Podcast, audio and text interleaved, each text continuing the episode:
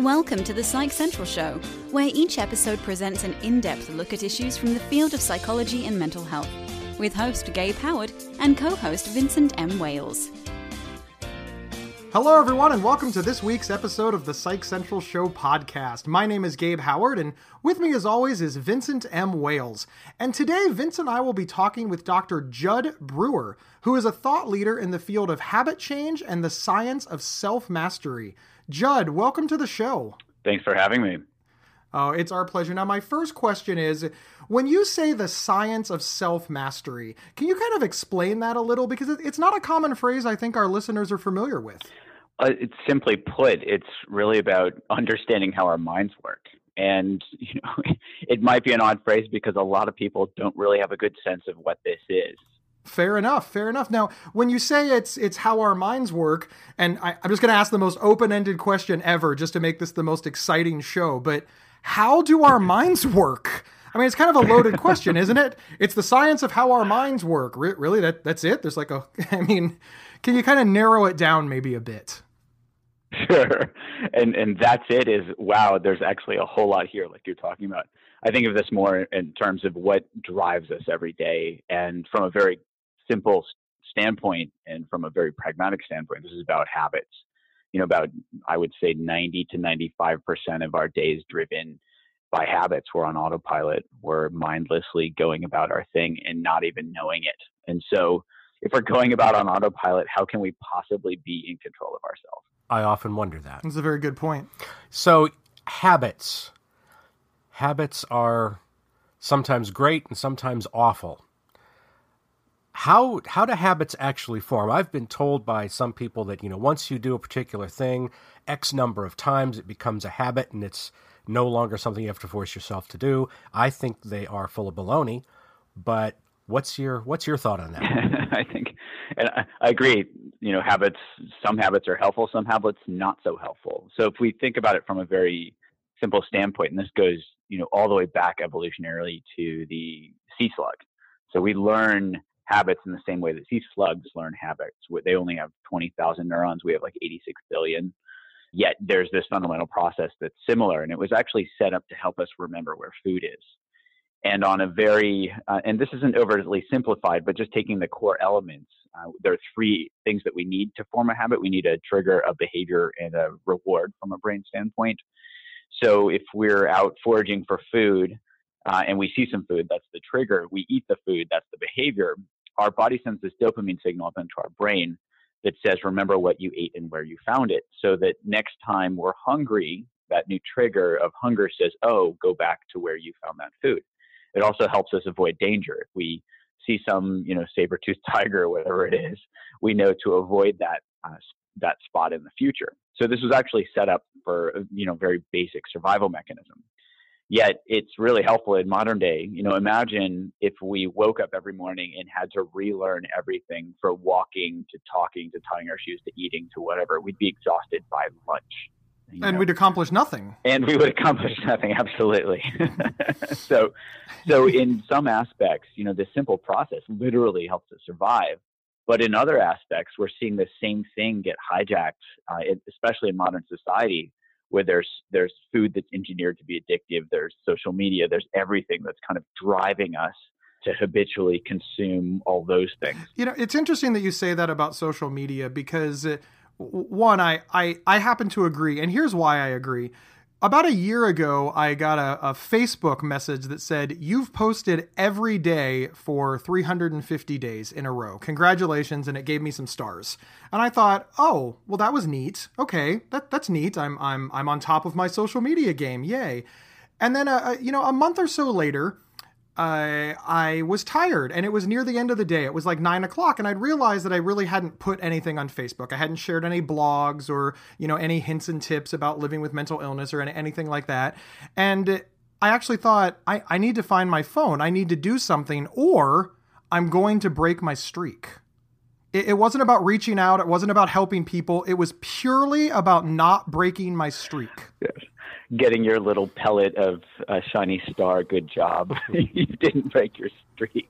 Yeah. That's fabulous. I want to be fair. It didn't hit me at the time, but a couple of days later, I thought to myself, well, now, wait a minute. I. I didn't have anything good to offer my followers on that day. I, I didn't offer them anything bad. It was just, you, you, know, you can find inspiration in everything. Not exactly my most engaging quote, but the the reward piece was that I could get this long running streak, mm-hmm. and Facebook would reward me by telling me that I'm I don't know I'm good. I I just I thought that I was doing everything to win my mother's approval, but it turns out that I'm only motivated by Facebook's approval.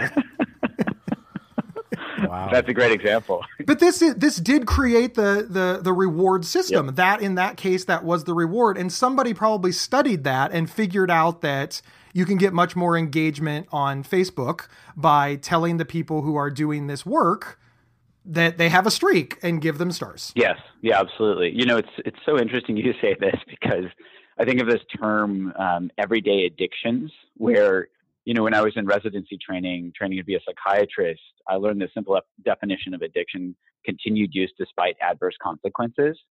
And that was this big light bulb moment for me, where I was like, "Wait a hmm. minute."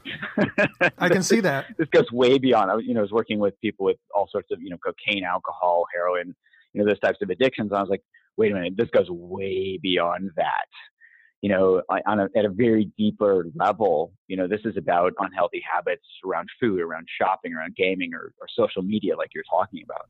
We tend to look for giant mm-hmm. negative consequences. Like I don't think there's anybody that would disagree that, you know, somebody that was addicted to drugs or alcohol, that's a habit that that is very bad. It has major consequences and we need to break it, especially when we see you, you know you, you can die from a drug overdose people have lost their their children their marriages their jobs and families from being addicted to alcohol but you're saying and please don't let me put words in your mouth that everybody notices it when it's gigantic, but nobody notices when it's something small. Like if I would ignore my wife in order to make that Facebook post. And it, by doing that day after day after day, we can get to those, you know, certainly bigger negative results. And that's why we kind of need to I'm going to say nip it in the bud because uh, I like that phrase, I guess. Yeah, absolutely. This is kind of like I think of cigarette smoking as like a slow burn. You know, you don't get cancer the first time you smoke a cigarette. Otherwise, nobody would smoke a cigarette.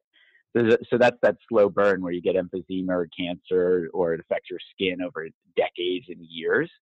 And in the same way, there's that slow burn um, that happens when we are spending our time doing things that that aren't helping us. You know, I'm just thinking I was grading uh, my some assignment for one of my my classes at Brown this morning, and one of the students pointed out I have them like follow some of their own habits, and one of the students was pointing out how she was spending like over an hour a day on some social media platform, whether it's Instagram or something like that. And she said, "Oh my gosh, I never realized I was spending this much time doing this thing, you know, kind of wasting my time." And if so, that's kind of like the slow burn of social media that's that's not that much. I mean, it doesn't necessarily give us cancer, but it's kind of a you know you you can think of it as well if we're not you know if we're spending all of our time doing these these things how are we actually living our lives you know, our, you know right. we're just on autopilot and it's not just social media it's it's watching television you know netflix binges i have something that i do five days a week for like eight or nine hours a day and it just eats up my entire life and one day I hope to quit. Vin, working is not an addiction; it's a requirement. Well, where's the term workaholic come from then? I, I, think that the issue is is the term workaholic is when you do it past the point where you need to. For example, when they stop paying you, you leave. Uh, all joking aside, you are not a workaholic because you're working to survive. You mm, are a writeaholic because you you write uh, but at the same time, you get enjoyment from it. But this does bring up a good a good point uh, for for our guest. When does something become a habit? I mean, if it's destroying your life, but if you enjoy it, we all understand that maybe people will go back to the drug and alcohol addiction. They they maybe they enjoy it and they don't realize it's destroying their life. But how do you decide when a habit is bad? I, I, I think that a lot of people watching somebody see the negatives or potential pitfalls before the person who is doing it. I think you'd be hard pressed to find somebody smoking who thinks that it's bad. Uh, otherwise, they'd quit. Or or would they? so, you are correct. Am I oversimplifying? Can you sort of speak to that a little bit? Yeah, this makes a lot of sense. And I've been, you know, I've been working with people trying to quit smoking for you know over a decade now, and almost all of them come to me wanting to quit but not being able to. You know, I'm thinking of a guy who'd been smoking 40 years, eh, but you know, about a pack of cigarettes a day. And if you add all that repetition up in terms of that habit loop, he'd been repeating that thing about you know 300,000 times. That's a lot of repetition. So I've yet to meet somebody that comes to me and says, you know, smoking's really good for my health. You know, I, I think I should smoke more. you know, people that smoke know that it's not good for them, and they might be doing it because you know for whatever reason. But most of the folks that come to me want to quit but can't. So it sounds great that we could quit, you know, and be like, wow, this is bad for me. I should quit. Uh, yet for most of us, these habits that are hard to break are hard to break for a particular reason, and that's because these these habit loops have been reinforced so much. So so here's the paradox, and this is where it gets really interesting. A lot of folks have come, they've tried to quit whatever the habit is. So let's just use smoking as an example, but we can think of overeating. That's another one that we worked with a lot. Even anxiety. There are habits um, formed around anxiety with worry thinking and things like that. But people come in and they their cognitive mind says, "Yeah, I want to quit smoking," and then they just can't do it. Now we think, well, why wouldn't they just quit? Why why not just use your willpower to quit? You know, well, I think the only the only person that, or non-person that can do this is Mr. Spock. You know, with that Vulcan, um, I have no emotions. I just use logic and I you know do these things. Um, and ironically, um, Leonard Nimoy uh, died from emphysema um, he was a chain smoker and spent a, a, bit of the rest of his life really trying to help people quit smoking. Um, so you can even see the irony there. Is these, you know, this, this willpower part of our brain, which driven, which is driven by the prefrontal cortex, it actually goes offline when we're stressed out. So the part that says, "Oh, you should quit smoking," it doesn't work when we're stressed and that was something that I got really interested in as part of my research is well, okay, if this willpower thing doesn't work so well, and this is how poorly it works. So people who try to quit smoking, when they quit, the likelihood that they're going to stay quit a year later is five percent. You know, and, and, the whole yo-yo dieting thing. A lot of people that, or I would say, majority of people that um, lose weight actually regain that weight or even then some because their, you know, their their willpower gives out. Yeah, absolutely. So I, have really tried to understand, you know, what that process is and how we can actually hack the process. And that's what, um, you know, that's what my lab has studied. So, for example, we found that you can actually bring awareness in to that process, and awareness itself helps hack the reward-based learning system. And in a, in a very simple way, there's a part of our brain that's called the orbitofrontal cortex that actually uh, holds relative reward value. And so, if habitually we're smoking because it holds some certain reward value, but we're not paying attention to that. Later we come in and we say, okay, just pay attention when you smoke. That I've had a, you know, this is the first thing we start with is pay attention when you smoke, and then realize, oh, this stuff actually tastes like crap. I've never had a, a patient come in and say, you know, when we do that exercise and say, wow, I never realized how good taste cigarettes taste. That's why they're menthol and they flavor them because it actually tastes pretty crappy and then actually decreases that reward value in the brain. So we're less excited to smoke in the future. And this is where we, in one study we got five times the quit rates of gold standard treatment when we used mindfulness practice which is really you know bringing awareness to what's happening uh, in and help people you know use that to quit smoking.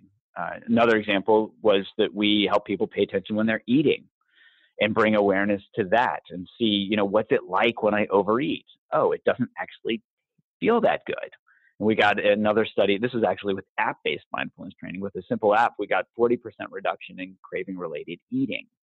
And so you can start to see if we really understand the process, if we can understand how this reward based learning works, that it's driven by rewards, not the actual behavior.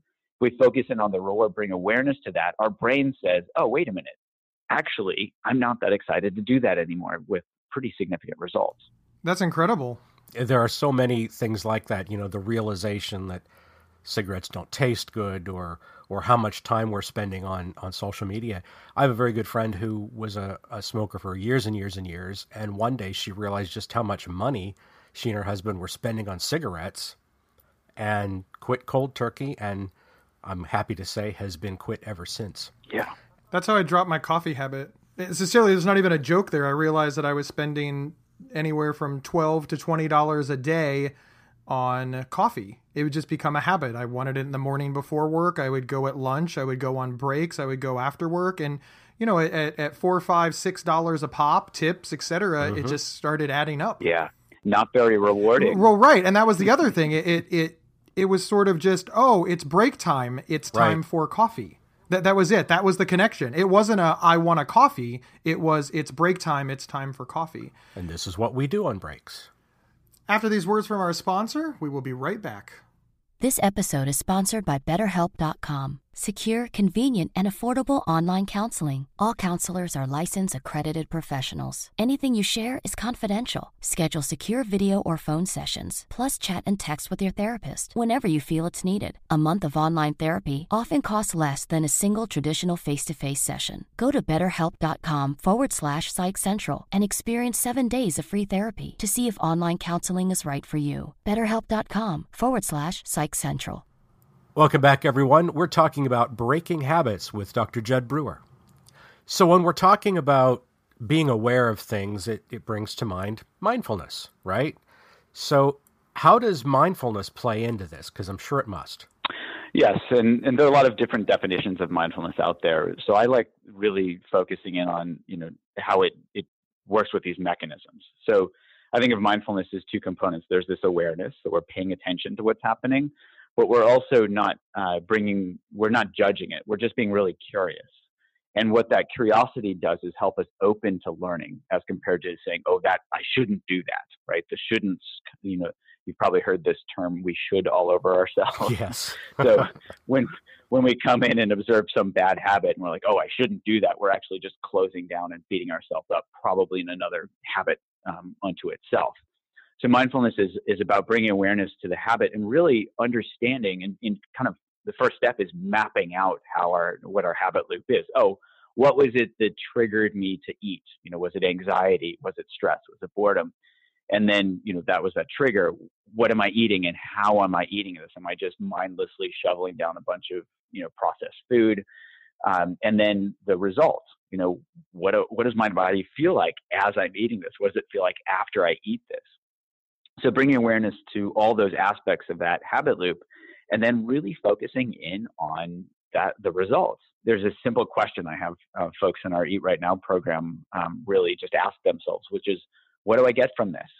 As in, pay attention to the reward or non-reward as you're doing a behavior, whether it's smoking or eating or even getting caught up in a worry habit loop. Uh, and that helps their brain start to recalibrate. Oh, this isn't actually that rewarding. So mindfulness, bringing awareness, whether it's to mapping out the habit loop or bringing in, bring it in to help us see what those rewards or non-rewards are, is a is a big aspect of this. And then the third piece is around just being really curious. So you guys tell me what feels better, a craving or curiosity? I would say that a curiosity feels better, but a craving I would probably respond to faster but curiosity feels better. I, I, I guess when I'm curious about something, I have an interest in it, and interest is fun. Uh, craving something, I need it. I need it now. Yes. It's like the difference between starving, oh my God, give me food, and hey, I wonder what that tastes like. I've never had that before. So compulsive. So remember that definition of addiction. You know, continued use despite adverse consequences. So if we're hungry, we're going to eat. But if we're driven to eat habitually or because we've formed a habit loop around, you know, stress eating, that's a whole different story. And so we can actually hack that reward-based learning system right in that moment. When we have that craving, we can bring awareness to that and be curious. Oh, what's this? You know, just like you guys described, we're interested instead of driven. We can actually open up and see what this actually feels like. So it gives, which gives us the space to not only notice what craving feels like in our body, but also gives us the space to see, oh, I'm about to automatically reach for this food. That's not required. That's not necessary. I can simply be here and be with this thing because curiosity is intrinsically rewarding itself. Earlier in the episode, you talked about how apps are helping people change their habits and, and live better lives. And, and I don't doubt this. There's apps for everything now. You know, 10 years ago, somebody told me they were using an app to lose weight. And I, I thought they were crazy. I was like, how can an app help you lose weight? But lo and behold, it, it did. It was amazing. And, and I myself have used it. And you've written apps. You're you're not just saying, "Hey, go find a random app." You you have actually researched, released, and continue to watch over uh, different applications to help people break bad habits. Can you talk about that a little bit? Sure. The research that we were, I was doing, this is when I was at Yale uh, University back in, I think it was 2010, 11, 12, somewhere around there. We were really kind of digging in and understanding these mechanisms that I was just talking about earlier. And we were learning that, you know, I had this aha moment where I was thinking, well, wait a minute, my patients don't learn to stress eat in my office so what if I could actually bring my office to them? Because this is actually set up as a context dependent learning mechanism, right? We learn to remember, do a certain behavior in a certain context. So uh, started developing, you know, back then apps were not, not very well known. Uh, Android had probably just started to come out with its thing that looked like a big old calculator that they called it a phone. yeah, looked like right? a TI. So this is, this is pretty early on. Uh, so we said, can we actually package these evidence-based trainings into apps and deliver this in a way that that meets people where they're at? So, you know, we have used short videos, animations, and most importantly, in-the-moment exercises that can give people short, bite-sized pieces of mindfulness training. You know, they so they do a 10-minute uh, training in the morning, and they actually build that into their everyday. So the important thing here is we don't want to give people something that's going to be another thing that they don't check off on their to-do list and then feel guilty about. It's about, you know, okay, take a little tidbit, you know, as you as you start your day and then practice that as you go throughout your day. And you know, we use 30 core modules for whether it's um, you know, our eating program called Eat Right Now is, you know, 28 core modules. The anxiety program, uh, it's called Unwinding Anxiety is 30 core modules. And so through those, you know, through that period of time, whether somebody goes through one module a day or takes a couple of months to go through this and really learn how their mind works, uh, they incorporate these practices into their everyday life. And, and we actually, you know, build this based on on the science of how you know how these habits form and how we can actually hack them. So, if I was a user of one of the apps, what would I experience when I was going through one of these modules? You'd start by seeing, you know, let's say it was your first day of the program, you'd see a short uh, video uh, that kind of, you know, like on day one, we actually explain this this habit loop piece so that people can really understand how their minds work. And then there might be a short exercise that you'd go through to make sure that you really, you know, understand and, and can do the practice. And then it would give you a, a suggestion on how to incorporate that into your daily life. And then throughout the day, let's say it's our, our Eat Right Now program, the, the eating program, and you're trying to work with stress and emotional eating. For a lot of people, they've lost the ability to differentiate whether they're actually hungry or they're just eating out of stress or emotions or other triggers. You know, they can't differentiate physiologic hunger versus emotional hunger. So we actually have a little, uh, you know, part of the app that's a stress test that they can that's actually a stealth mindfulness exercise where it has them drop into their body and see you know check you know x y and z. And algorithmically it can give them an idea to help them see okay am i actually stressed or am i hungry? And then if they're hungry it gives them a suggestion on how to eat while they're paying attention so they can stop when they're full and they're not just automatically reaching for junk food. Um, it also has this thing that i think of as the panic button. So whenever somebody has a craving um, they can click on this button and it'll ha- it'll walk them through an exercise to help them write out a craving rather than getting sucked into it. And so as they go through the program, not only are they understanding how their mind works, but they're getting these pragmatic, uh, in the moment exercises as a way to really uh, work with these things so that they're dr- back in the driver's seat rather than you know, in the back of the bus with their cravings driving them all over the place. That is absolutely amazing. Now you you've mentioned multiple apps. Is there a place where we can find all of your apps? I, I'm sure that they're in the Android store, but you know what are they called? How do they? How do folks find them? the simplest way to find these is uh, just my website, drjud.com. Uh, but the the smoking program is called Craving to Quit, um, and just cravingtoquit.com, I think, is its website. The Eat Right Now program, um, it, I think the website's goeatrightnow.com. And then the Unwinding Anxiety program is just unwindinganxiety.com. But you can find all of those through drjud.com. Jud, thank you for being on the show. Aside from drjud.com, what are some other ways for people to reach you? And are they able to ask you questions if they have any? Uh, folks can follow me on Twitter at Jud Brewer uh, and start a conversation that way. Well, we appreciate it. Thank you so much. And of course, they can hop over to the website, and the show notes contains all of the information that you have. So if you're driving, please don't start writing furiously. Your safety is important to us at Psych Central. Thank you everyone for tuning in and remember that you can get 1 week of free, convenient, affordable private online counseling anytime, anywhere by visiting betterhelp.com/psychcentral. We'll see everyone next week.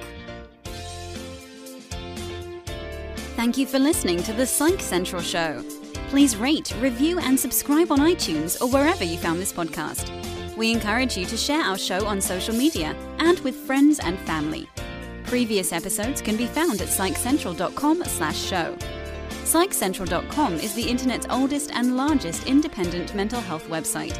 Psych Central is overseen by Dr. John Grohol, a mental health expert and one of the pioneering leaders in online mental health. Our host, Gabe Howard, is an award winning writer and speaker who travels nationally. You can find more information on Gabe at gabehoward.com. Our co host, Vincent M. Wales, is a trained suicide prevention crisis counselor and author of several award winning speculative fiction novels. You can learn more about Vincent at vincentmwales.com. If you have feedback about the show, please email talkback at psychcentral.com.